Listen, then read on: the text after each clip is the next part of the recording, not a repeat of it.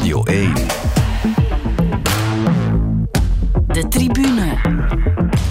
Met Nicola de Brabander. Goedenavond iedereen, welkom in de tribune. Eén dag na de Ronde van Vlaanderen zijn we nog altijd aan het nagenieten van twee spectaculaire wedstrijden. Bij de mannen ging de overwinning naar het Sloveense wielerwonder Tadej Pogacar. Bij de vrouwen wonnen verbluffend sterke Lotte Kopecky voor het tweede jaar op rij. En napraten over die twee toppers doe ik zelf met twee andere wielerfenomenen. Renaat Schotten, ofwel uh, wielerman, zit hier enigszins geradbraakt bij mij in de studio. Hij staat recht, dus het valt nog wel mee, denk ik. En aan de telefoonlijn hangt niemand minder dan Ellen van Dijk, de Nederlandse regerende wereldkampioen in het tijdrijden en onder andere ook winnares van de Ronde van Vlaanderen in 2014. Dag Renaat, dag Ellen. Nicolas. Hi, goedenavond. Ellen, ik ga bij jou beginnen en ook met een proficiat, want jij kondigde uh, onlangs jouw eerste zwangerschap aan. Je verwacht in september een kindje, hè? Ja, dat klopt. Dankjewel. Ja, daar ben ik heel erg blij mee. Uh, ja, was een lange wens van ons al. En uh, ja, ik was ook wel benieuwd of dat, uh, of dat ging lukken. In een topsportleven ja, is zeker de menstruatiecyclus niet altijd vanzelfsprekendheid. Dus ik was wel wat onzeker of het, of het zou kunnen. Maar ik ben heel blij dat, ja, dat ik nu zwanger ben. Ja, gefeliciteerd. Je hebt het ontdekt in januari, dacht ik, op trainingskamp. Hè? Was dat met jouw ploeg Trek Segafredo? Dat klopt inderdaad, ja. Dus ik was in december op trainingskamp met mijn ploeg en in januari weer. En uh, ja, toen had ik al wel wat gedachten van, nou, het zou eventueel wel eens kunnen, want ik voelde me wel anders dan normaal. Um, dus toen heb ik daar ook een test gedaan en die, uh, ja, die bleek positief. Dus toen, ja, toen ging ik meteen, nou, ik heb het wel allereerst mijn vriend verteld, maar vervolgens meteen de ploegarts en, ehm, ja, en, en, en, mijn trainer. Ja, best, best specifieke omstandigheden wel om dat zo te ontdekken. En dan meteen het vliegtuig opgestapt naar Nederland of nog even bij die groep gebleven?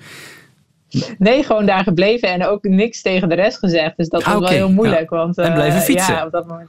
ja, gewoon blijven fietsen. Okay, ja, ik, blijf, ik, fiets nog steeds en dat gaat eigenlijk heel goed. Dus uh, ja, ik heb, zolang het goed gaat, uh, blijf ik het zeker doen. Dat begrijp ik. dat betekent natuurlijk wel, Elle, dat je in 2023 het hele wielerjaar zult missen. Is het nu een vreemd gevoel dat je voor het eerst sinds lang aan de zijlijn toe moet kijken? Ja, dat is best wel apart. Ja. Ik moet eerlijk zeggen dat het me minder uh, doet dan ik van tevoren zou hebben verwacht. Want eigenlijk um, ja, dacht ik, oh, dat wordt heel gek. Maar ja, ik merk wel dat, dat, ik gewoon, dat mijn lichaam ergens anders mee bezig is. En ik ben niet in topvorm. Ik, ik leef mentaal niet naar die wedstrijden toe. Dus dan is het heel anders om er naar te kijken dan wanneer je bijvoorbeeld met een blessure op de bank zit. Maar ik moet zeggen, de ronde van gisteren, ja, dat, dat doet me dan toch wel weer wat extra hoor. Dan denk ik gewoon, ah ja, dat is zo mooi. Ja, ja dat blijft toch het... ja, zo'n bijzonder spektakel. Zeer zeker. Daar gaan we het eh, uiteraard zo meteen over hebben. Maar 2022, Elle, was voor jou een heel bijzonder fijn jaar. We gaan nog eens luisteren naar wat jij allemaal hebt klaargespeeld. En laat ons gezien wat je net zei en gezien de periode van het jaar er ook nog die ene overwinning uit 2014 aan toevoegen. It's Johansson trying hard, but Van Dijk is doing a time trial of 13 kilometers to the finish. And as it happens, she's the best in the world in that. After an impressive 26 kilometers solo, Ellen van Dijk wins the Tour of Flanders. She has a lead of over one minute on her teammate Lizzie Arnstead. Ja, vandaag was gewoon te perfect hoe het ging. Precies volgens het boekje, precies zoals we hadden uitgedacht. En ja, de manier waarop, dit is echt, uh, ja, dit is echt fantastisch. Here we go, 20 more seconds, 10 more seconds. She got the record by quite an advance. Wow. Last lap, the hour is done. There is the result, 49.254 kilometers. She covered in an hour. What a performance! Yeah, well, when I started, I saw a black line, and I saw that for uh, 190 something laps, I think. We wachten op Van Dijk en die is in het zicht van de camera. Hier komt de nieuwe wereldkampioen, de straaljager Van Dijk. Na twee eerdere wereldtitels, nu nummer 3. 12 seconden, 73 houdt ze uiteindelijk over. Deze Brown heeft gestreden voor wat ze waard is, maar er is maar één renster die sneller dan 46 km per uur rijdt. En die is met andere woorden de oververdiende wereldkampioene voor de derde keer. En het is ook aan de andere kant van de wereld straks Wilhelmus Drievoudig, ja. Er moet nog een beetje landen, ja. Dat, uh... En twee keer op rij, ja, het is echt... Uh... Ik kan het nog steeds niet helemaal geloven. Ja, Renaat, um, je zult het uh, ook wel allemaal hebben meegemaakt, zelfs van op de eerste rij in Australië. Misschien dat Ellen het zelf niet durft verheerlijken, dan, daarom vraag ik het aan jou. Hoe straf waren die prestaties eigenlijk van Ellen van Dijk in 2022? Ik zou dat een beetje uitbreiden naar de jongste jaren. Als je in dit tijdperk van het vrouwenwielrennen um, twee keer op rij wereldkampioen in tijdrijden wordt, als je derde wereldtitel dan, uh, je hebt de Ronde van Vlaanderen in niet zo ver verleden uh, gewonnen, ja, dan ben je absoluut de wereldtop. Hè. Ellen van Dijk is een tijdritmachine. En, uh, een straaljager, zei ja. Ruben van Gucht, dat is een goede omschrijving, ja, denk ik. Ja, ja, en ik denk dat zij nog zal terugkeren in het peloton, ondanks haar voor sommigen gevorderde leeftijd. sorry dat we over je leeftijd beginnen, Ellen. 36 moet ik dat zeggen, voor de, voor de luisteraars. Maar ik weet dat Trek Segafredo de beste ploeg is in het peloton, zo'n beetje om zwanger in te worden. We hebben dat gezien met uh, Lizzie Degnen. En de terugkeer was dan naar Vanant met winst in, um, in Parijs-Roubaix. Die, die verwacht ondertussen ook een tweede ja. spruit. Dus uh, ik, uh, ik verwacht Ellen zeker terug aan de top. En ik denk dat ze daar zelf ook wel nadat het onvermijdelijke is gebeurd, misschien wel opnieuw mee bezig zal mm -hmm. zijn. Uh, Ellen, waarvan heb jij vorig jaar het uh, meest genoten eigenlijk? Van dat werelduurrecord of opnieuw een wereldtitel in het tijdrijden? ja, nou allereerst uh, bedankt voor deze mooie introductie. Ik word er een beetje verlegen van, maar heel leuk. Graag ja, nee, uh, nou, dat werelduurrecord was wel iets heel speciaals. Daar dat zoveel, daar had ik al zo'n lange droom van. En daar zat zoveel werk in van tevoren. En zoveel mensen waren erbij betrokken. Het draaide helemaal om mij. Ja, en, en die week vooraf daar, daar heb ik eigenlijk echt enorm van genoten. Dat was zoiets gaafs. Dat, ja, dat je gewoon alles kan doen om daar op je allerbeste te presteren. En alles kon naar mijn wensen worden ingericht. Dat was wel zo'n enorme luxe positie. Um, ja, dat, dat, dat vond ik eigenlijk echt wel het tofste. Ja, dat was eigenlijk de meest bijzondere ervaring uit mijn carrière. Ja, 49 kilometer en 254 meter op één uur uh, tijd. Bijna één kilometer verder dan het uh, vorige record. Eind mei was dat, vorig jaar in Zwitserland. En dan dus in het najaar opnieuw wereldkampioen tijdrijden. Drievoudig wereldkampioen, Ellen. Dat kunnen er niet veel zeggen, hè? Nee, nee, en daar had ik ook echt niet, niet op gerekend. Natuurlijk ging ik daar vol voor, want ik was de regerend wereldkampioen. Dus het enige wat je wilt is die titel verdedigen. Maar tegelijkertijd dacht ik, ah, het parcours is erg lastig. Het is helemaal in Australië. Dat geldt voor iedereen. Uh, maar ik had er niet zoveel vertrouwen in. In de aanloop ging het niet helemaal zoals ik wilde. Um, ja, dus het kwam wel voor mijzelf als een verrassing. Um, ja, en, en om het dan twee keer op rij te worden, dat, dat vond ik ook wel echt heel erg speciaal. Ja, en waarmee we begonnen was natuurlijk de Ronde van Vlaanderen 2014. Een van de redenen waarom jij de perfecte gast bent uh, vandaag. Je weet waarover je spreekt als het over de ronde gaat. Negen jaar geleden intussen, gewonnen toen met één minuut uh, voorsprong. Wat weet je nog over die wedstrijd? Ja, daar heb, daar heb ik ook natuurlijk super gave gevoelens uh, aan overgehouden. Ik reed toen voor Boels Dolmans samen met Lizzie Dijknen, waar ik nu dus ook nog steeds ploeggenoten van ben. En zij was eigenlijk wel een van de topfavorieten voor die dag. Uh, maar ik voelde me ook echt wel heel erg goed en uh, ik was een beetje een outsider. Dus ik mocht van vroeg aan gaan aanvallen. En uh, ja, ik kwam alleen voorop. En het enige wat me te doen stond was zo hard mogelijk doorrijden. Ja. En ik wist dat ik altijd Lissy daarachter had. Dus dat was een, he ja, een hele ideale situatie. Dat wisten ze toen nog niet, dat ze dat niet mochten laten gebeuren. Jou uh, laten doorrijden. um, nou ja, ja.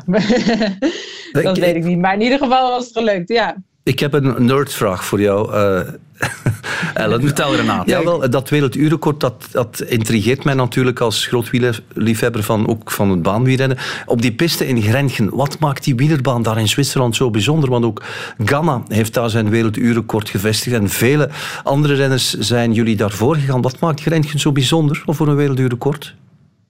Ja, het is een hele snelle baan. Het ligt uh, iets hoger dan uh, zeeniveau, op ongeveer uh, 400 meter. Dus, dus je hebt een klein beetje voordeel van de luchtweerstand, die daar minder is. Um, en daarnaast is het hout snel. De, de um, infrastructuur van de baan, of hoe, hoe die rijdt, zeg maar, is, rijdt heel makkelijk bij de bochten. Um, en ja, je hebt natuurlijk een heel groot logistiek voordeel. Kijk, wellicht is, hoogte, is het op hoogte nog iets sneller. Dat, is, dat, dat, dat zou zeker kunnen. Maar dan moet je heel lang acclimatiseren, heel veel andere voorbereidingen daarvoor doen. En afwachten hoe het op zo'n dag daar dan gaat. En hier heb je wel veel meer zekerheden en is het, uh, is het veel makkelijker om daar een recordpoging te plannen. Dus mocht Remco er ooit voor gaan in Europa, dan moet hij daarheen. Ja, dat zou ik hem wel aanraden. Renate is al vooruit, vooruit aan het kijken. um, Ellen, uh, Renate alludeerde er net al even op. Uh, wanneer wil jij terugkomen in competitie eigenlijk, precies? Ja, uh, ik ben dus uitgerekend in september om te bevallen. Uh, nou, daar zou ik wel even van moeten herstellen, denk ik. En uh, ja, uiteraard daarna weer opbouwen. Het is wel grappig. Ik heb exact dezelfde ehm, uitgerekende bevallingsdatum als Lizzie had afgelopen jaar, Lizzie Dijknen. Um, dus zij, ja, en zij gaat nu voor het eerst weer beginnen in de, in de Waalse Pijl. Dus Ja. ja. ja, ik heb haar een beetje als voorbeeld, maar ik hoop toch stiekem dan al wel misschien Roubaix mee te pakken. Of, eh, ja, ik bedoel, ja, die Waalse Pijl, dat is niet helemaal mijn koers. Maar eh, ja, als, als, als het allemaal goed gaat, dan zou ik heel graag toch al in deze periode weer instappen. Ja. Maar het is heel moeilijk te voorspellen. Ja, dat, eh, dat eh, beseffen we. Ehm, maar de vrije tijd nu eh, betekent wel, Ellen, dat je tijd hebt om eh, ja, nieuwe projecten te lanceren. Hè? Een wielerpodcast ben je begonnen, vorige week nog maar. Ja, dat klopt, ja. ja ehm, Roxane Kneteman is een vriendin van mij. Ja, wij koersen eigenlijk ons hele leven al samen. We zijn even oud. En ehm, ja, zij, toen zij hoorde van mijn eh, zwangerschap, toen zei ze, oh, maar dan kunnen we samen een podcast beginnen. En eh, ja, mijn vriend, die, die produceert ook podcast, die maakt zelf ook podcast. Dus ja, die was ook meteen enthousiast. En toen dachten we, nou, laten we het, eh, laten we het eens proberen. Ja, eh, ik heb de eerste twee afleveringen al beluisterd. Wegkletsen heet eh, jullie podcast. Ik vind het een plezant format, kort en krachtig. En ik was vooral aangenaam verrast, Ellen, door één van jullie rubriekjes. Laat ons luisteren. Ja, dan is het nu tijd voor onze favoriete rubriek. De rondemister. Wat een lekker ding. De rondemister van de week. Ja, Rox. En Jij heb, zit in spanning te wachten. ja, ik heb beloofd dat jij deze week de rondemister mocht uitkiezen. Ja, en ik ben dus echt al een week lang hard aan het nadenken. Wie, wie wil ik nou nomineren als rondemister? Je hebt natuurlijk een heel, eh, heel repertoire klaar liggen. Ja, Heel- ik heb gewoon een en, boek eh, vol die ja, ik gewoon kan aandragen. ja. Dus we kunnen wel wat Maar- afleveringetjes vullen. Maar deze week heb ik gekozen voor niemand minder dan Maarten van Gramberen. Oeh la la. Weet jij wie dat is, El? Ik weet dat hij eh, een Belgische eh sportverslaggever is.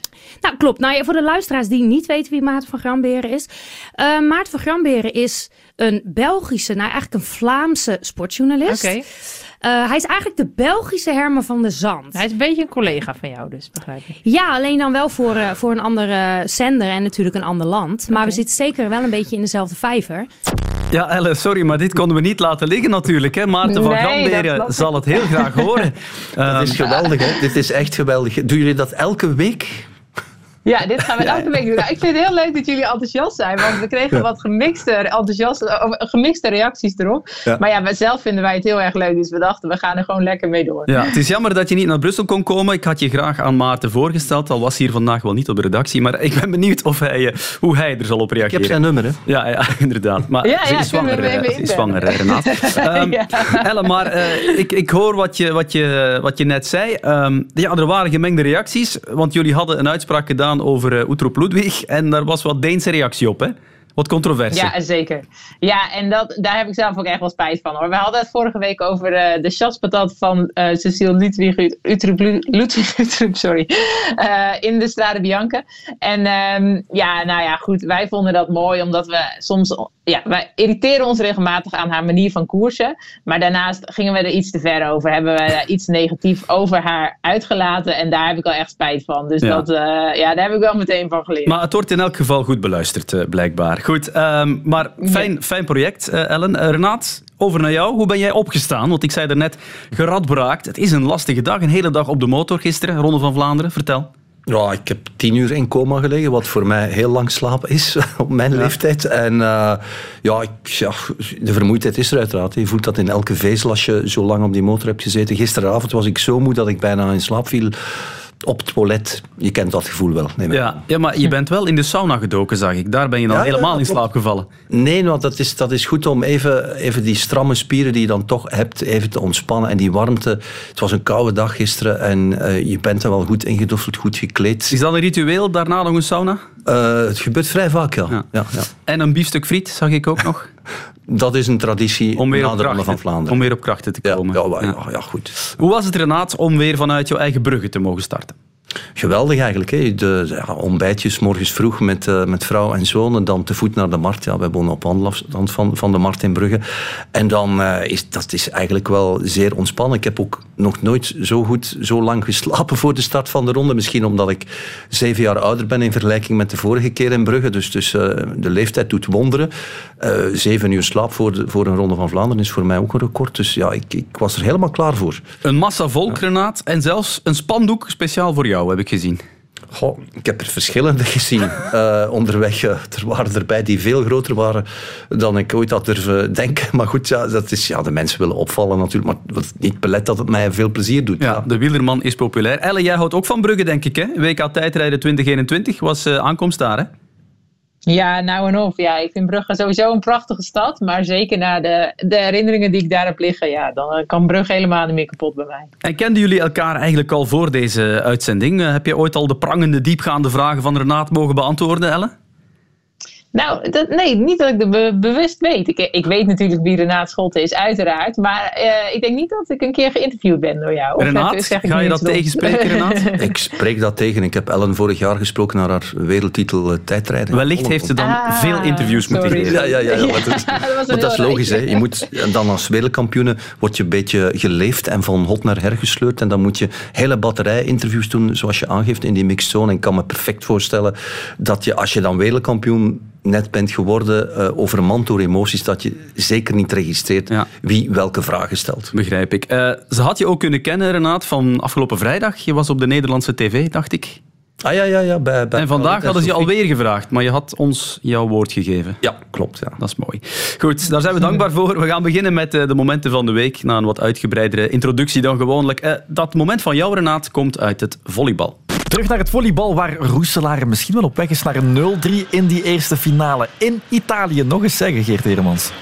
Ja, zeker eh, in Italië bij topclub eh, Modena, de meest succesrijke Italiaanse volleybalclub. Engapet met een goede bal. Oh, de roei met een moeilijke receptie. De aanval afgeslagen. Mogelijkheden nu voor eh, Modena met Lagunzai. Maar goede defensie bij Tamearu. En de goede aanval. Engapet kan hem nog wel pakken. Maar Bruno krijgt hem denk ik niet over net. Nee, nee, nee, nee. Het is 21-24. Drie matchballen Drie wedstrijdpunten voor Roeselare om hier met 0-3 te komen winnen bij Modena.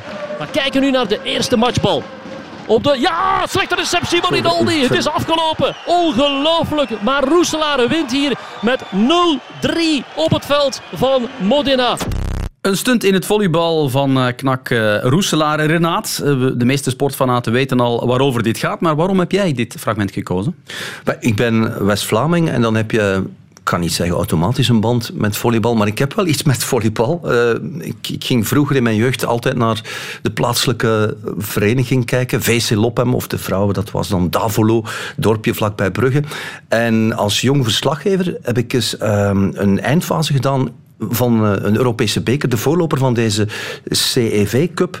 En dat was in 95 de Europa Cup der bekerwinnaars. En eh, Modena was erbij. En ik ben daar toen naartoe geweest als, als jonge verslaggever voor de regionale televisie WTV Zuid. Het was een van mijn eerste buitenlandse trips ooit als jong sportjournalist. En in die jaren heb ik ook wel een aantal wedstrijden van de knak, zoals dat dan gezegd wordt, uh, gecoverd. En ik herinner me nog heel goed, dat was in, in Genève, Final Four, ander format. Modena was erbij. Een Griekse ploeg, Thessaloniki, een Spaanse ploeg, uh, Soria met de bus naar Genève. Dat was een behoorlijke trip zelfs. En in de halve finale versloeg toen Daytona Modena met 3-0 Roeselare. Dus ze stonden niet op de foto. Prachtig team van Roeselare met Chris Tange, met Walter Engelen, de voor mij legendarische Jackie Vermeulen, onder leiding van coach Mark Spanius. Maar dan in de, de troostingsfinale werd het Griekse uh, Thessaloniki geklopt en was er brons voor Roeselaar. Ja. En dat was de tot dan toe grootste prestatie ooit voor de volley. Uh, vereniging van Roeselaar. Ja, ze hebben ook uh, de Top Teams Cup uh, een keertje gewonnen, als ik me goed herinner. nu maken ze natuurlijk kans op een fantastische Europese prijs. Je hebt zwaar gesupporterd in die heenmatch. Het ziet er heel goed uit, Renaat, voor de terugwedstrijd. Eigenlijk moeten ze twee sets winnen, dan zijn ze zeker van ja, bekerwinst. Ja, ja het, ziet er, het ziet er inderdaad bijzonder goed uit. En, en dan hebben ze nog als reserve, mocht het in eerste instantie niet lukken, is er die gouden set waarvan ze uh, specialist worden geacht. Dus ik, ik kijk daar enorm naar uit. En, uh, Schiervelde zal afgeladen vol zitten. Er wordt ook een, een uh, vertoning op reuzenscherm uh, georganiseerd in de hallen vlakbij. Ik, ik ben eigenlijk van plan om woensdag, na afloop van uh, de Scheldeprijs, om zo snel mogelijk naar huis te rijden en dan mijn zoon op te pikken en naar dat reuzenscherm ja. in de Roeslaarse hallen te gaan kijken. Ja, er waren 5000 aanvragen voor 2400 uh, tickets. Um, op 15 maart, meteen na de wedstrijd tegen Piacenza, zijn die tickets online gezet. En kort na middernacht waren ze allemaal weg. Dus dat geeft aan, inderdaad, de interesse is enorm. Dat leeft enorm in, in, Midden-West-Vlaanderen. hè. Roeselare is dan ook eigenlijk wel een, een fenomeen van de jongste jaren. En ik vind dat, eh, ja, dat coach Steven van Meerdegal dat ongelooflijk goed doet met zijn equipe. Dat, dat hij daar ook een soort rust in brengt. En als je dan ziet hoe uitgekookt die mannen daar in het hol van de Leeuw bij Modena, daar dan eigenlijk de Italianen hebben afgedroogd, afgepoeierd. Ik had ongelooflijk te genieten voor mijn tv-scherm. Ik ben groot fan van die Argentijnse voorhamer bij de ploeg, eh, Pablo Kukartsev. Ik ga ook naar dezelfde kapper als een bruggeling die bij Roeselare speelt, eh, Pieter Koolman. Oké, dat schept een, eh, een enorme band, dat begrijp ik. Ehm, Renaat, ehm, accrediteren was geen optie dan? Och, ik heb daar nog niet eens, eh, ik heb daar nog geen stappen voor ondernomen. Ik, denk, ik ben ook niet 100% zeker. Ik moet eerst de motor doen in de Scheldeprijzen. Of je Dus- op tijd zult zijn. Ja, ja, ja. En dan moet ik nog uit Schoten naar, naar Brugge rijden. Dan Maar naar er kan, er kan Belgische sportgeschiedenis geschreven worden in een toch wel provinciestad. Maar de stad Roeselaar ondersteunt eh, de volleybalclub ook elk jaar met een behoorlijk bedrag. En in een minder gemediatiseerde sport is dat wel van, eh, van groot belang natuurlijk. In elk geval, als er nog iemand twee tickets over heeft en onze bescheiden wielerman wil meenemen, contacteren na. Weet hem te vinden. Goed, tijd voor het eh, moment van Ellen. Want hier is het Marianne Vos die aan gaat zetten. Zet dan de achtervolging in. Dankzij een eh, imposante versnelling wel. De Huizenpontweg dan. Het einde wat betreft het aanvalswerk voor Oetvloed Ludwig. Want Reuser en Vos blijven dan nog alleen over. Dan hebben we nog één hellinkje. Nokeren. Ja, en dit is wel een mooi moment. Hè. Die eh, gaat. En ook het verschil hier waar Vos eerder wel mee kon met bijvoorbeeld een Roycer. Maar nu toch ook wel echt, denk ik, ja, top betaald voor die inspanningen eerder. En een, eh, en een geweldige aanval van Vollering. Lanceert zich elke bocht uit. En rijdt vervolgens soeverein naar de overwinning. In een, nou, gedenkwaardige misschien wel, dwars door Vlaanderen. Ja, over de Ronde van Vlaanderen gaan we het zo meteen hebben. Maar Ellen van Dijk, dwars door Vlaanderen was ook een heel mooie koers met Nederlandse winnares Vollering en ook een knappe prestatie van Marianne Vos. Ja, ik vond het een hele leuke koers om te kijken. Want ehm, ja, we hadden het gisteren ook in de podcast over. We vonden tot nog toe was het echt een beetje een tam voorjaar in het vrouwenwielrennen. SD Works is een supersterke ploeg. En die legt de rest van het peloton bijna een beetje lam. Ehm, en er leek zelfs weinig achtervolging als er, eh, als er een renster weg was. Maar dat veranderde in dwars door Vlaanderen. En eh, ik denk dat de grootste redenen daarvoor waren dat Marianne Vos terug was en Elisa Longo Borghini. Eh, Marianne Vos, ja, wielerfenomeen uiteraard. Ehm, we zijn even oud en eh, ja, we fietsen al net zo lang. Maar zij heeft natuurlijk veel meer gewonnen dan ik. En ik heb gewoon immens veel respect voor haar. Ze is ook als persoon hartstikke fijn, fijne, ja, fijne meid. En ehm, ze heeft nu weer een, een tegenslag gehad. Ze heeft weer een, bekken, een bekkenliesslagadervernauwing gehad. Ehm, ja, daar is ze van teruggekomen. En dan in haar eerste koers, dan zie je meteen dat zij die koers animeert en aanvalt en er alles voor doet. En het moment waar we net naar luisterden was eigenlijk de beslissende aanval van Demi Vollering in de finale. En Marianne Vos die had al heel veel werk verzet in die koers en heel actief geweest. En eh, ja, die probeert nog één keer eraan toe te springen en die komt er net niet. Dus ook dit was weer zo'n mooie chasse patat. De chasse patat blijft toch echt eh, fantastisch. We zien ze niet zo vaak, maar, maar ook nu weer hier. En dat, ja, dat is, dat is heel mooi. Maar ik had het ook Marianne gegund dat ze er wel bij was Ja. gekomen natuurlijk. Maar eh, ja, ik, ik blijf het eh, gewoon intrigerend vinden om naar Marianne te kijken hoe zij als renster is. Ja, ze is half februari pas geopereerd aan eh, dat probleem. Wereldtitel in het veld, ook niet verdedigd door die fysieke problemen. Ze wou fris aan het wegseizoen beginnen. Het is inderdaad mooi om haar weer op dit niveau te zien strijden. Hè, want dat is geen pretje, zo'n operatie. Nee, nou, ge- gelukkig weet ik zelf niet precies eh, hoe, hoe zoiets is. Maar ja, ik kan me voorstellen dat het zeker een lange revalidatie nodig heeft. En Marianne is gewoon van wereldklasse. En eh, dat zie je dan meteen als ze weer meedoet. Dat ze, dat, dat ze eigenlijk het koersverloop ook bepaalt. En dat, ja, dat vind ik wel gewoon echt heel gaaf om te zien. Ja, en eh, Vollering won die wedstrijd dus uiteindelijk. eh, Marianne Vos werd derde. En nog even vermelden toch misschien, Ellen, jij hebt die wedstrijd dwars door Vlaanderen ook twee keer gewonnen, hè? 2018 en 2019. Ja, ook een hele mooie koers, ja, die, eh, die maar ook eh, dicht aan mijn ligt. Ja, gaandeweg eh, overlopen we op die manier jouw uh, palmarès. De tribune. Met gasten Renaat Schotten en Ellen van Dijk. En met hen ga ik nu praten over de Ronde van Vlaanderen. Laten we beginnen met de mannen en met Tadej Pogacar. Oh, ja, ja, ja, ja, ja, ja, ja. Dat allemaal, wat ligt er daar allemaal op op? Crash totaal, crash totaal. En dan is het vooral hopen dat daar niet te veel volk achterblijft straks. Ja, ik zie een ex-wereldkampioen die naar zijn knietas, die met de houtschut, Julian Alaphilippe. Uh, Lampard lag er ook bij, maar die is ondertussen weer kunnen vertrekken, schijnbaar zonder schade. Daar ligt ook Pedersen, denk, nee, het is Stuiven. Stuiven ligt er ook bij. En de motoren worden weggestuurd. Ja, minstens 30, 40 renners bij betrokken. Geweldig zware, grote valpartij in de nervositeit richting Oude Quarem. Waar zit Van Aert? Ietsje verder. Waar is Van der Poel? Pas in zevende, achtste positie. Heel mooi om te zien. Wout van Aert zit in het wiel van Mathieu van der Poel. Maar Pogacar is weg, jongens. Pogacar demareert. De man met het eh, nummer 21 op het steile stuk van die oude Quaremont. Op 55 kilometer van de streep. Hij werd gelanceerd door zijn ploegmaats bij de Emiraten. En die Pogacar nog eens. Met Van der Poel en Van Aert. Voilà, de kaarten en de troeven worden op tafel gegooid. Pogacar gisteren te voet of eergisteren te voet. Nu rijdend, maar Van der Poel die goed volgt. We zijn nog niet helemaal boven, maar wel op het steilste stuk. En de grote drie in de tegenaanval, in het tegenoffensief.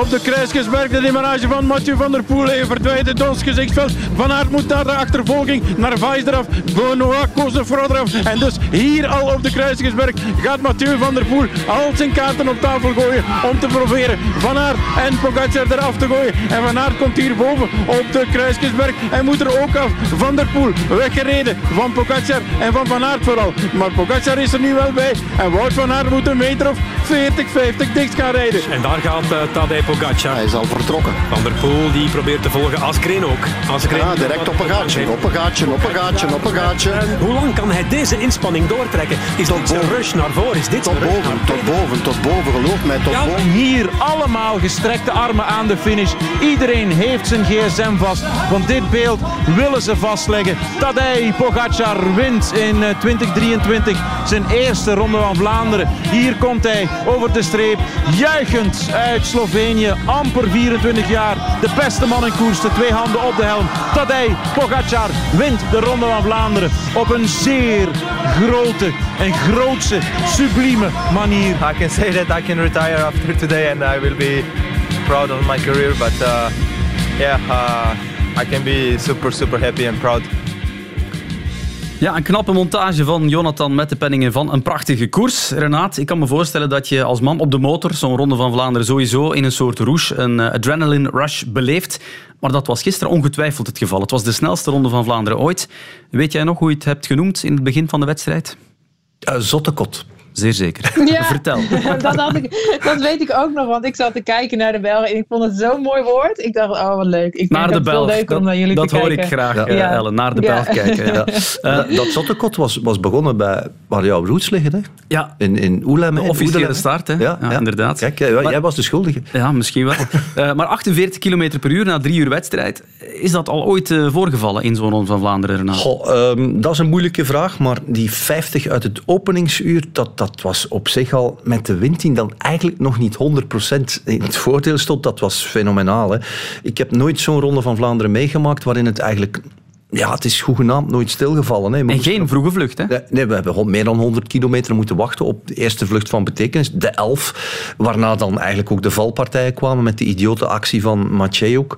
Eh ja, een heel terechte rode kaart. Ehm, er waren ploegen zoals Bora Hans Kroo die na 150 kilometer wedstrijd al met drie man in het ziekenhuis lagen. Er was de vreselijke val en tuimelperte van Binyam Girmay op zijn eh, verjaardag aangereden door de renners. Prachtige rolbeweging wel van de Eritreër. Ik hoop dat hij zo snel mogelijk weer in koers komt. Eh, heel veel drama en dan dat hele scenario met die groep, met, met dan de grote drie op, op drie minuten, waar op een bepaald moment misschien zelf dacht, ja, het is gedaan, maar nee, Pogacar doet dan, redt dan eigenlijk de hele koers. Redden is het verkeerde woord, maar hij, trekt die koers naar zich toe. Eh Pitcock wordt dan genadeloos gelost op een bepaald moment, ongezien. Van der Poel dan met die aanval op de Kruisberg, waarover we Karel Bertele zo lyrisch hoorden doen.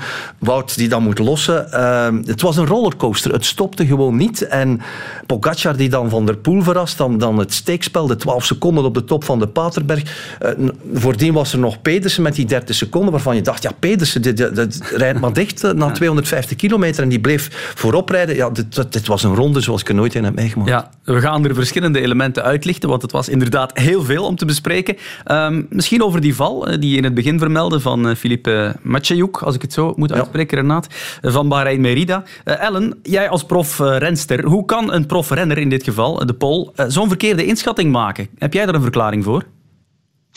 Nee, ik weet natuurlijk niet wat er in zijn hoofd omging. Eh, ik weet wel dat het lijkt alsof het een enorm hectische koers was. Iedereen wilde natuurlijk van voren zitten. En hij ging eh, ja, langs de zijkant. En ik denk dat hij niet vroeg genoeg terug het peloton in kon sturen. Daardoor in het gras kwam en niet had gezien dat dat gewoon... Ja, er zat een hele diepe plas, leek het wel, in, in het gras. En daardoor eh, ja, sloeg zijn stuur om en reed hij zo recht het peloton in eigenlijk. Dus Ja. ja, een enorme inschattingsfout. Zou jij in dat geval eh, niet gewoon in de remmen gaan, in plaats van toch nog in eh, extremis in de groep weer eh, te willen terechtkomen?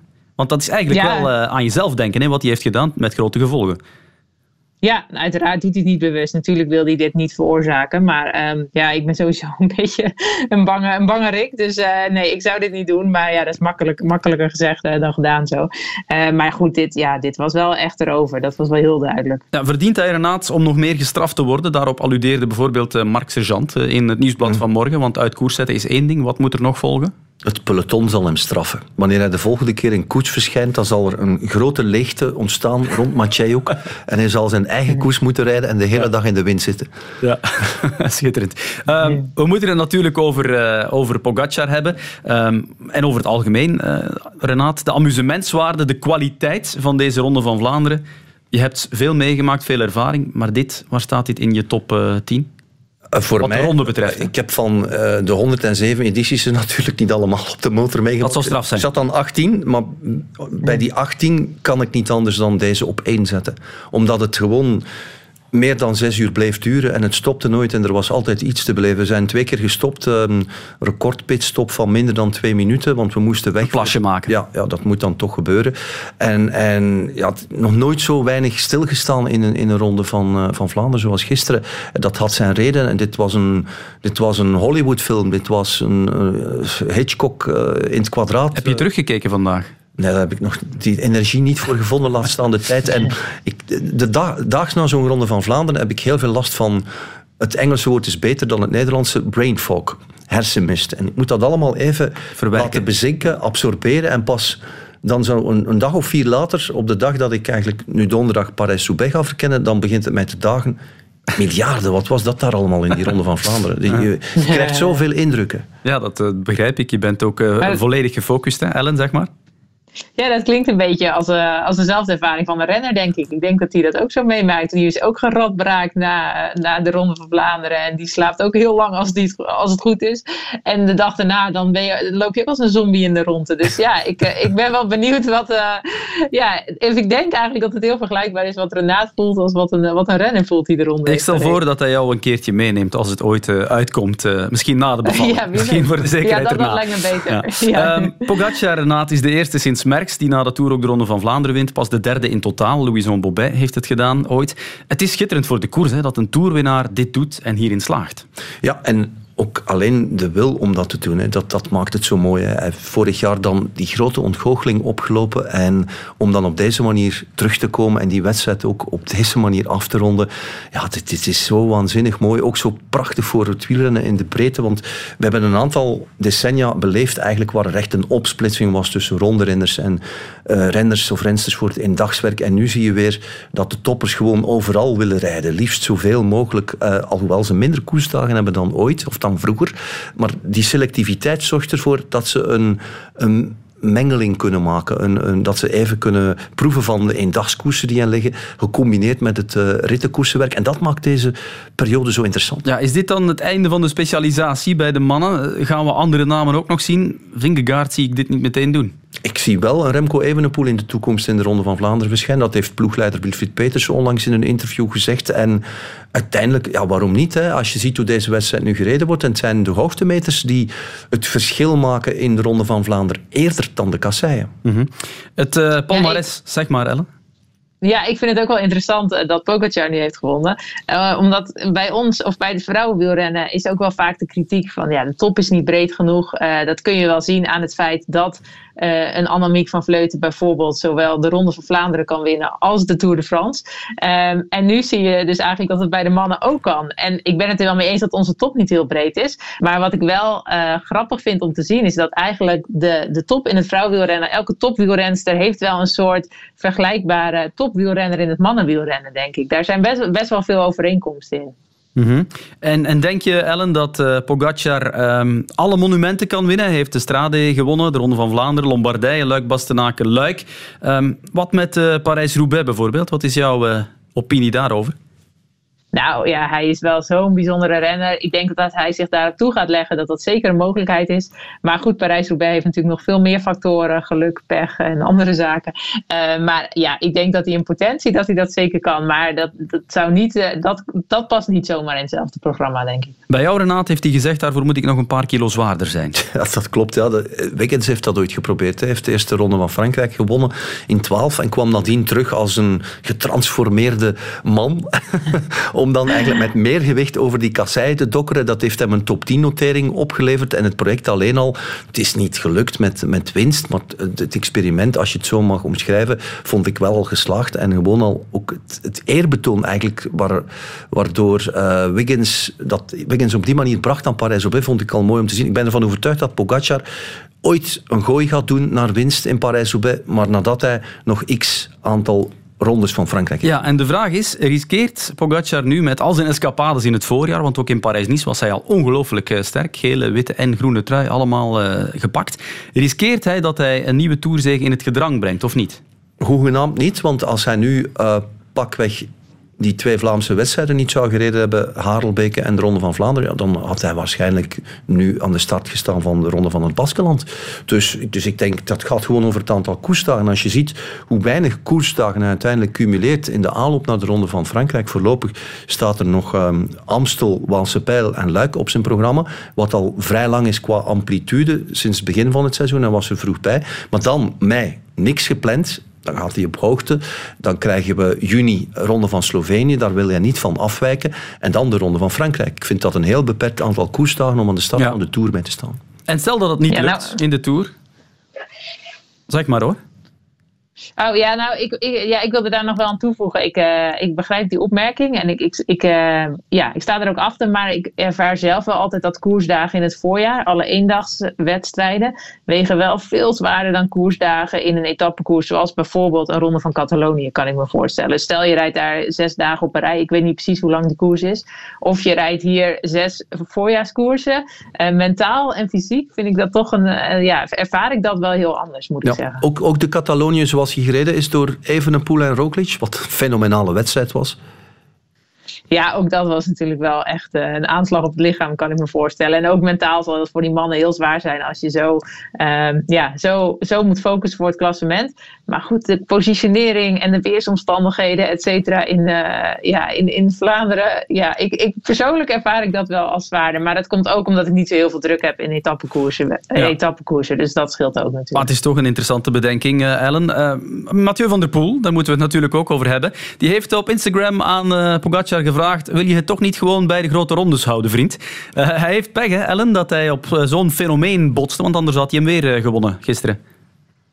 Ja, ja, zeker. Ja, dat is inderdaad domme pech, ja. ja. En, en, heeft die onoplettendheid in het begin een rol gespeeld, denk je, Renaat? Die, die achtervolgingsrace die de ploegmaats van uh, Oppesin de koning moesten voeren? Ik denk voor Mathieu zelf waarschijnlijk niet, maar het heeft hem wel een aantal ploegmaats gekost. En misschien dat dat dan in de opeenstapeling van de wedstrijdfeitjes toch een verschilletje maakt op het einde. Maar dat is, dat is het soort redenering waar je nooit uit kan komen. We gaan het nooit weten. Nee. Wout van Aert die werd dan weer vierde. Hij moest passen op de Kruisberg. We zagen hem bij Sammy Nering achteraf. Heeft wel een tik gekregen, denk ik. Ja en nee, denk ik. Ik denk dat hij toch ook wel komt toegeven dat, dat de twee anderen gewoon beter waren. En we, we hebben dat ook al gezien in, in, in Milan-San Remo. Eigenlijk was dit het vervolg van Milan-San Remo. Maar ik denk dat met zondag dat we een heel ander soort wedstrijd gaan krijgen. Ja. Om te beginnen, omdat Pogacar er niet bij is. Maar ik bedoel, een tik gekregen, want ja, het is inderdaad de bevestiging van wat we al een paar keer zagen, dat hij op die korte, nijdige klimmetjes net een beetje tekort komt tegen die andere wereldfenomenen. Dat is geen schande, maar wel een reality check, of niet?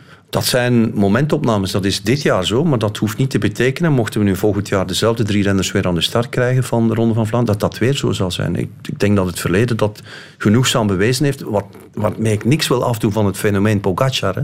Want, eh, ja, maar ik denk Pogacar is, heeft er toch in geslaagd op een of andere manier om, om dan tussen Harelbeke en, en de ronde blijkbaar toch nog wat beter te worden. Al denk ik ook dat het aantal kilometers gewoon in zijn voordeel spelen als rondrenner. De tactiek van Jumbo-Visma was ook wel een en ander over te doen. Is die nu tekortgeschoten of gaat het gewoon over de kwaliteit van je kopman? En uh, ja, was er eigenlijk weinig te beginnen uiteindelijk om die wedstrijd te winnen? Veel tactiek kwam er gisteren uiteindelijk niet bij kijken. Het was pompen of verzuipen. En ze hebben daar natuurlijk wel dan... Uh, een renner vooruitgestuurd. Maar, en dan hebben ze Van Hooydonk nog laten wachten ook. Ja, um, ze hadden hem vroeger moeten laten wachten. En ik weet ook niet of dat veel zou veranderd hebben. Misschien had het, uh, had het Wout van Aert een, een, derde plaats opgeleverd, wat, wat voor de Vlaamse wielerliefhebber de, de extra kers op de taart zou geweest zijn. Want ik denk dat heel Vlaanderen, heel België, heel de hele wielerwereld enorm genoten heeft van die drie in dat scenario. Uh, op die manier die Ronde van Vlaanderen bijeenschrijven. Fenomenaal ergens is het dan jammer dat Wout niet op dat podium, op dat derde trapje staat. Met alle respect voor Pedersen, want ook hij had die, die podiumstek zeker verdiend gezien zijn prestatie. Tactisch, um, ja, goh, er wordt altijd veel gesproken over tactiek, maar in de praktijk, um, eerst komen de benen. Ja. En dat hoofd, dat, dat, is, dat hoort daarbij. Hè. Maar als je de benen niet hebt, dan mag je zoveel tactische bespiegelingen maken als je wil. Nee. De sterkste wint. Uh, Ellen, de actie van DSM, heb je die gezien op de korte keer? Toen ze ja, met z'n allen de weg gingen afzetten aan minder dan 5 km per uur, om daarna te versnellen. Wat denk jij daar als renster van? Ja, ik vind het echt een hele nare tactiek. Ik zag het en ik dacht, is de koers geneutraliseerd? Of wat is er aan de hand? Wat zijn ze aan het doen? Ja, ik zou hier echt heel zagrijnig van worden als ze dit uh, mij zouden flikken. Dus ja. uh, nee, ik vond dit echt zwaar onsportief. Ik vond het niet, uh, niet koerswaardig. Nee, heb, je, heb, jij dat al meegemaakt bij jullie, bij de dameswedstrijden? Nee, ik heb het nog niet eerder gezien. Ik weet ook niet, het zal misschien het mannenwielrennen wel eerder zijn gebeurd, dat weet ik niet. Maar uh, ja, daarom dacht ik echt, wat gebeurt hier ook? Ja, en ik weet ook niet of, ja, uiteindelijk zijn, is het daarna zijn er waren vooral Mathieu van der Poel op achterstand, hè, begreep ik. Maar um, ja, ik weet niet of het koersverloop uiteindelijk heel erg heeft bepaald. Renaat, ben jij fan? Het, het wordt een uh, guerrilla-tactiek genoemd. Uh, je tv-collega José de Kouwer die zei het maakt de koers vooral vervelend. Ik heb dat pas vanmorgen ontdekt, moet ik uh, bekennen. Dus dat was iets wat mij tijdens de wedstrijd compleet was ontgaan. alhoewel ik natuurlijk wel verbaasd was door de manier waarop iedereen stilstond op die korte keer tijdens de wedstrijd. Ik dacht, wat gebeurt hier in godsnaam? ja, ik vind, het, ik vind het belachelijk. Hè. Het is te belachelijk voor woord. Het is een circusnummer. Er bestaat zoiets als een uh, is het een Nederlands of een wereldkampioenschap of een Belgisch kampioenschap? Ik wil er vanaf zijn, maar er bestaat zoiets als een kampioenschap om te traagst fietsen. Ja. Wel dat ze dat daarvoor reserveren. DSM, maar vooral niet in de Ronde van Vlaanderen ja. of andere monumenten. Benieuwd of we het nog gaan terugzien. Radio 1. De tribune. Ook bij de vrouwen viel er in de Ronde van Vlaanderen een knappe solo te bewonderen. En daar kregen we natuurlijk wel een Belgische zege. Oh, oh, oh, Limpert staat stil. En, kom, ah, Wiebes. en nu gaan we misschien krijgen. Valt. En we gaan wandelen. Ah, en Royster is er mee weg. En Royster is er mee en weg. Royster is er mee weg. Oeh, valpartij in de achtergrond. Ja, ja, miserie op de Koppenberg. Royster nu gaan opspringen. Samen met Persico. We zijn er mee weg, hè. Terwijl Royster er hier ook af ja, moet. Ja, ja. Royster. Persico gaat mee met Kopecky. Ja, dat, dat mag, hè. Voor alle duidelijkheid, dat is toegestaan in de sport. Ja, maar goed, hè. Sterk, hè. Zeer sterk. Persico Kopecky. Ja, wat hadden gezegd in een uh, vorige flits dat Kopecky misschien wel moest proberen om weg te rijden van Persico. Dat ze helemaal solo kan gaan. En dan halfweg de Quaremont heeft ze Sylvia Persico gelost. Ze leek lang te gaan buigen, maar niet te barsten. Maar dan zo'n ellendig lang stuk van meer dan twee kilometer dat ze toch is moeten barsten. Sylvia Persico en uh, Lot Kopecky solo onderweg naar de Koppenberg. Solo onderweg misschien wel naar de overwinning in de Ronde van Vlaanderen. Tweede keer op rij dan, stel je dat eens voor. Het is niet de tippe dat hier Van der Fiets zal springen. Nee. Het is niet de tippe dat hier uh, rare Paul Herreigers manoeuvres gaat uitvoeren. Maar het is wel het tippe dat heel efficiënt gaat winnen. 200 meter. Lotte Kopecky wordt mederecordhoudster op de klap. Met de klap in de Ronde van Vlaanderen. Ze komt op twee overwinningen. Chapeau, Lotte. Uh, ja, vorig jaar was heel speciaal omdat het de eerste was. En uh, op een of andere manier moet deze nog, uh, nog binnenkomen, denk ik. Maar vandaag was, was, ik weet niet, op een of andere manier heel erg raar. Um, ik denk ook gewoon dat we, ja, hoe we vandaag gereden hebben, dat dat totaal niet het plan was. En ehm, ja, dat ik uh, ja, er zelf ook wel versteld van stond hoe, uh, ja, hoe goed het vandaag weer ging. Het bleef nog vrij lang gesloten, maar Kopecky reed er uiteindelijk alle concurrentes één voor één af. Het was een indrukwekkende One Women Show. Ellen, hoe heb je dat vanuit Nederland beleefd? Ja, heel leuk om te kijken natuurlijk. Ik was heel benieuwd hoe, ja, hoe alle ploegentactieken zouden zijn. Hoe, hoe iedereen het SD-Works heel moeilijk zou, zou gaan maken. Um, ja, en dan komt die Koppenberg. En dan daarvoor Annemiek van Vleuten al hard gevallen uit de koers. wat jammer is. Um, ja, en, en die Koppenberg, ja, man, ja, heel grappig. Hou, hou jij ervan? Dat, Nee, nee, vorig jaar was ik er ook heel zenuwachtig voor. Toen was hij voor het eerst in de ronde en uh, ja, daar was ik heel zenuwachtig voor. En het is natuurlijk wel een, een fenomeen, ook die klim. Maar ja, nu, uh, ja, ik zei net al, een grapte erover. Liana Glipperts, die uh, glipte als eerste weg, geloof ik, op de, ja. op de Koppenberg. En ja, het hele peloton stond stil. Op, op drie renses, nou, twee renses na. Zelfs Kopecky, die moest ook omhoog rennen, maar die heeft daarna gewoon nog aangesloten bij, bij Reuser en Persico. Dus ja, de, ja, als ik gewoon naar Lotte Kopecky keek die dag, zo sterk. Gewoon zo'n verdiende winnares. Um, ja, eigenlijk zat ze altijd van voren. Op elke klim ja, reed ze gewoon van voren en race eigenlijk gewoon één voor één iedereen los. Zelfs haar eigen ploeggenoten. Wat ook nodig was, want uh, dat waren... ja, ik wil niet zeggen haar concurrenten, want natuurlijk rijdt ze daarmee samen. Maar de, ook daar moest ze mee zien af te rekenen ja, we weten om, om wat deze er ronde gebeurd te kunnen winnen. In Italië onlangs natuurlijk. Ze versnelde de Taaienberg en toen ging Wiebes eraf en uh, Reusser uh, uiteindelijk op de Kruisberg. Uh, wat vind je van haar evolutie, Ellen? van sprintster naar zo'n complete renster die ze nu geworden is? Ja, enorm indrukwekkend. Echt, vorig jaar was ze natuurlijk al heel sterk en won ze Strade Bianca. Um, en, en de Ronde van Vlaanderen uiteraard. En ja, dit jaar heeft ze gewoon nog een enorme stap bovenop gezet. Het is echt, echt indrukwekkend om te zien. Um, ja, ze, ze, is gewoon nu op zoveel terreinen goed. En als je ziet hoe ze zo'n Kwaremond en Patenberg en alles opstormt. Ja, je ziet er gewoon aan dat ze zoveel harder gaat dan de rest. Daar is gewoon geen antwoord op. Dus ja, gewoon echt indrukwekkend. Het vertrouwen is enorm, want ze valt ook uh, aan het begin van die zware hellingen aan. Hè? Bijvoorbeeld in de omloop het nieuwsblad van op de Vesten, nog voor de muur uh, van Gerardsbergen. Dat, dat, daar heeft ze Ja, geen schrik van. Nee, en ze wordt ook wel een klein beetje gedwongen tot, tot die tactiek, omdat ze nu Lorena Wiebes als topsprinter bij SD Works hebben gehaald. Ehm, dus dat betekent dat als het een sprint wordt, dat ze eigenlijk altijd voor Lorena gaan. Dus ja, nu moet, moet eh, Lotte wat meer gaan aanvallen. En ze heeft ook die macht en die power om dat te doen. Dus, dus ja, dat is gewoon, eh, ja, dat, dat maakt ze ook fantastisch af, eh, keer op keer. Renaat, je moet het maar doen, hè, wat Lotte doet. Een paar weken na zo'n persoonlijk drama, het overlijden van haar broer, zo sterk voor de dag komen en die wedstrijden zomaar winnen. Maar we weten al langer dat er een ongelooflijke karakterkop op eh, Lotte binnenin zit. Hè. En eh, ja, dat, dat is... Ja, ik heb er geen woorden voor. Ik, ben, ehm, ik heb de mixed zone gedaan, eh, de top drie bij de mannen geïnterviewd en ik heb me als de Wiedeweerga eh gerept naar de, de technische zone om daar op een scherm de ontknoping bij de vrouwen te volgen. En ik zat eigenlijk met eh, heel veel genoegen te kijken naar de manier waarop ze daar dan heeft toegeslaan. En ze heeft op verschillende manieren geschiedenis geschreven. Hè. Ook, ook voor de eerste keer hadden we gisteren meer dan een miljoen gemiddeld kijkers voor, voor de vrouwenwedstrijd. Ja. ja, uh, twee op de drie Vlamingen die voor een tv-scherm zaten, zaten op dat moment naar de Ronde van Vlaanderen voor vrouwen te kijken. Dat is een ja. mijlpaal in de Belgische en de Vlaamse televisie. Ik vraag me dan af wat dat, uh, een, dat andere derde gedaan heeft. Uh, snap ik eigenlijk niet goed. Dus, ja. En zijn de Nederlandse kijkers, zijn de Ellen van Dijks meegerekend? Nee, nee, nee, nee, nee, dat gaat alleen om de Vlaamse kijkers. Eigenlijk nog, nog ja. hoger. Uh, Ellen, wat vond, jij, wat vond jij van het werk van jouw ploegmates? Met drie zijn ze in de top 12 geëindigd, hè? Ja, nou heel sterk. Uh, en uh, uiteindelijk een mooie derde plaats voor Elisa Longoborghini. Um, ja, Elisa die heeft COVID gehad en die heeft er echt last van gehad. Die, um, ja, die zei tegen mij van ja, ik kan wel heel goed één tempo rijden, maar ik heb niet de versnellingen. Ik kan wel blijven brommeren, maar ik, ik heb nog niet dat, uh, dat vinnige. En uh, ja, in dwars door Vlaanderen bleef ze maar op kop rommeren van het achtervolgende groepje. En heeft ze eigenlijk alle gaten bijna gedicht in haar eentje.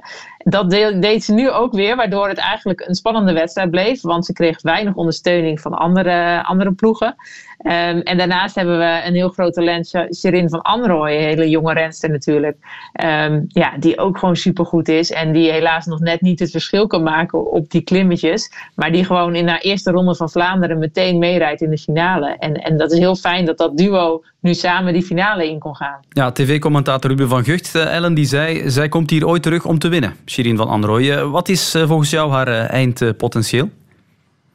dat zie ik ook zeker als haar potentieel. Ze kan zeker de Ronde van Vlaanderen winnen. Maar ze is ook op lange, lange stukken bergop is ze ook heel goed. Dus ook een Tour de France zou ze ook heel goed in, in kunnen worden. Ze heeft gewoon echt heel veel, uh, heel, veel, heel veel potentie, denk ik. En ja, ze is nog maar 21. Ze wint nu al grote koersen.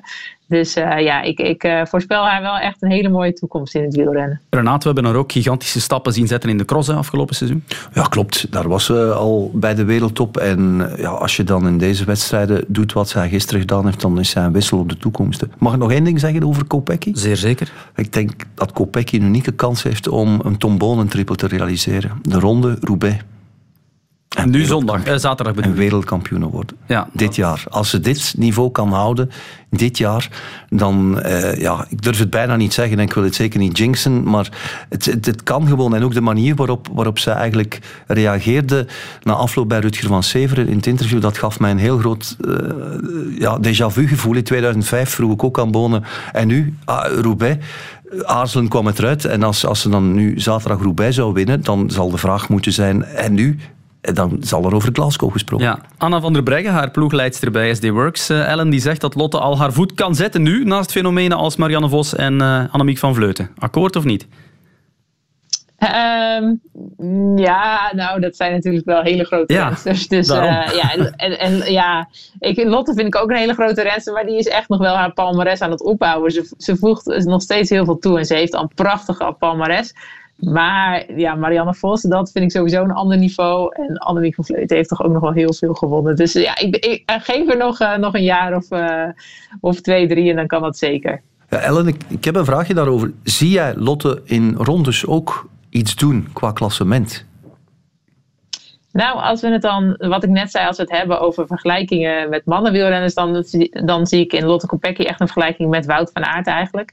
Um, ik denk niet dat ze echt in, de, in het hoge bergte, in lange klimmen, uh, meteen met de allerbeste meegaat. Um, maar ja, in, in onze Tour de France hebben we ook niet altijd enorme lange klimmen. Dit jaar wel, de Tourmalet ook. Um, maar ja, ik denk toch dat ze het daar, daar nog wat af moet leggen tegen de, de pure klimmers.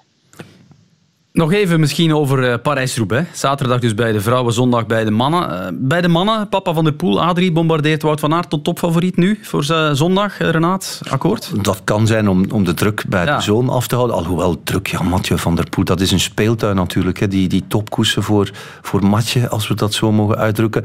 Um, ja, maar anderzijds, ik, ik geef Adrie geen ongelijk. Voor mij persoonlijk is Wout van Aert ook de topfavoriet. Omdat daar het collectief nog doorslaggevender kan zijn dan in de Ronde van Vlaanderen. En ook, ik denk ook gewoon dat op een of andere manier dat, dat Van Aert nog net ietsje sneller over die vlakke kasseien bolt dan, dan Mathieu van der Poel. Maar we zullen het zien. En Dylan van Baarle, titelverdediger, komt er wel weer bij dan? Ja, dan, en dan maakt het nog zoveel sterker en dan kunnen ze beginnen spelen. Hè. Met, met die pionne Laporte, uh, Fransman, uh, moet je ook niet uh, uitvlakken. Nathan van Hooydonk, die kan heel, heel ver meegaan. ja, Roubaix heeft al wel vaker aparte en onverwachte winnaars opgeleverd. Zo is dat. Ellen, jij kijkt er ook naar uit. Jij gaat ook naar de wielerbaan daar in Roubaix, want je bent analiste voor de Nederlandse televisie, hè? Ja, dat klopt. Dus ja, ik zal deze, dit weekend niet naar de Belg kijken. Maar uh, nee, ik heb daar heel veel zin in. En ja, dit, die koers kijken, dat, dat wordt natuurlijk weer prachtig. Dat, uh, ja, dat een fantastische koers. Dus ik heb er gewoon heel veel zin in. Ja, het is een koers die je in je hart uh, draagt. Vorig jaar was je zevende daar, hè? Dat klopt, ja. Ik, het eerste jaar vond ik het verschrikkelijk. Toen regende het heel erg. Ben ik wel vier keer gevallen. En heb ik ook heel, heel lang last gehouden van een zware hersenschudding. Um, uiteindelijk vorig jaar, toen voelde ik me heel goed. Kreeg ik helaas een lekker band op een heel slecht moment. Heb ik lang moeten achtervolgen, maar toen was ik helemaal verkocht. Maar we noteren 2024, dan uh, doe je weer mee met een beetje geluk. Ja, we gaan het zien. ik schrijf uh, het vast op. Wie, uh, wie gaat volgens jou de prijs daar pakken? Zaterdag bij de vrouwen? Nou, dan ga ik toch niet Kopecky zeggen. Want uh, ik hoop toch echt dat, uh, dat Trek Zeker mijn ploeg uh, ja, hun streak kunnen voortzetten. En dan hoop ik nou, deze keer een ander lust in de brand. Laten we dat, laten ja, we dat zeggen. Waarom niet? Vorig jaar was het Elisa Longo Borghini. En Reuster die rijdt niet mee. Dat is misschien wel een beetje vreemd. In elk geval, we kijken er naar uit. Ellen van Dijk, bedankt voor je tijd. En veel succes nog met die zwangerschap. Dankjewel. Wat leuk om bij jullie te gast te zijn. Dankjewel. Het was fijn. En uh, Renaat, uh, veel plezier zou ik zeggen zaterdag met Parijs-Roubaix. En eerst dus nog dat ticket voor het volleybal binnenhalen. Tot volgende week. Fingers crossed.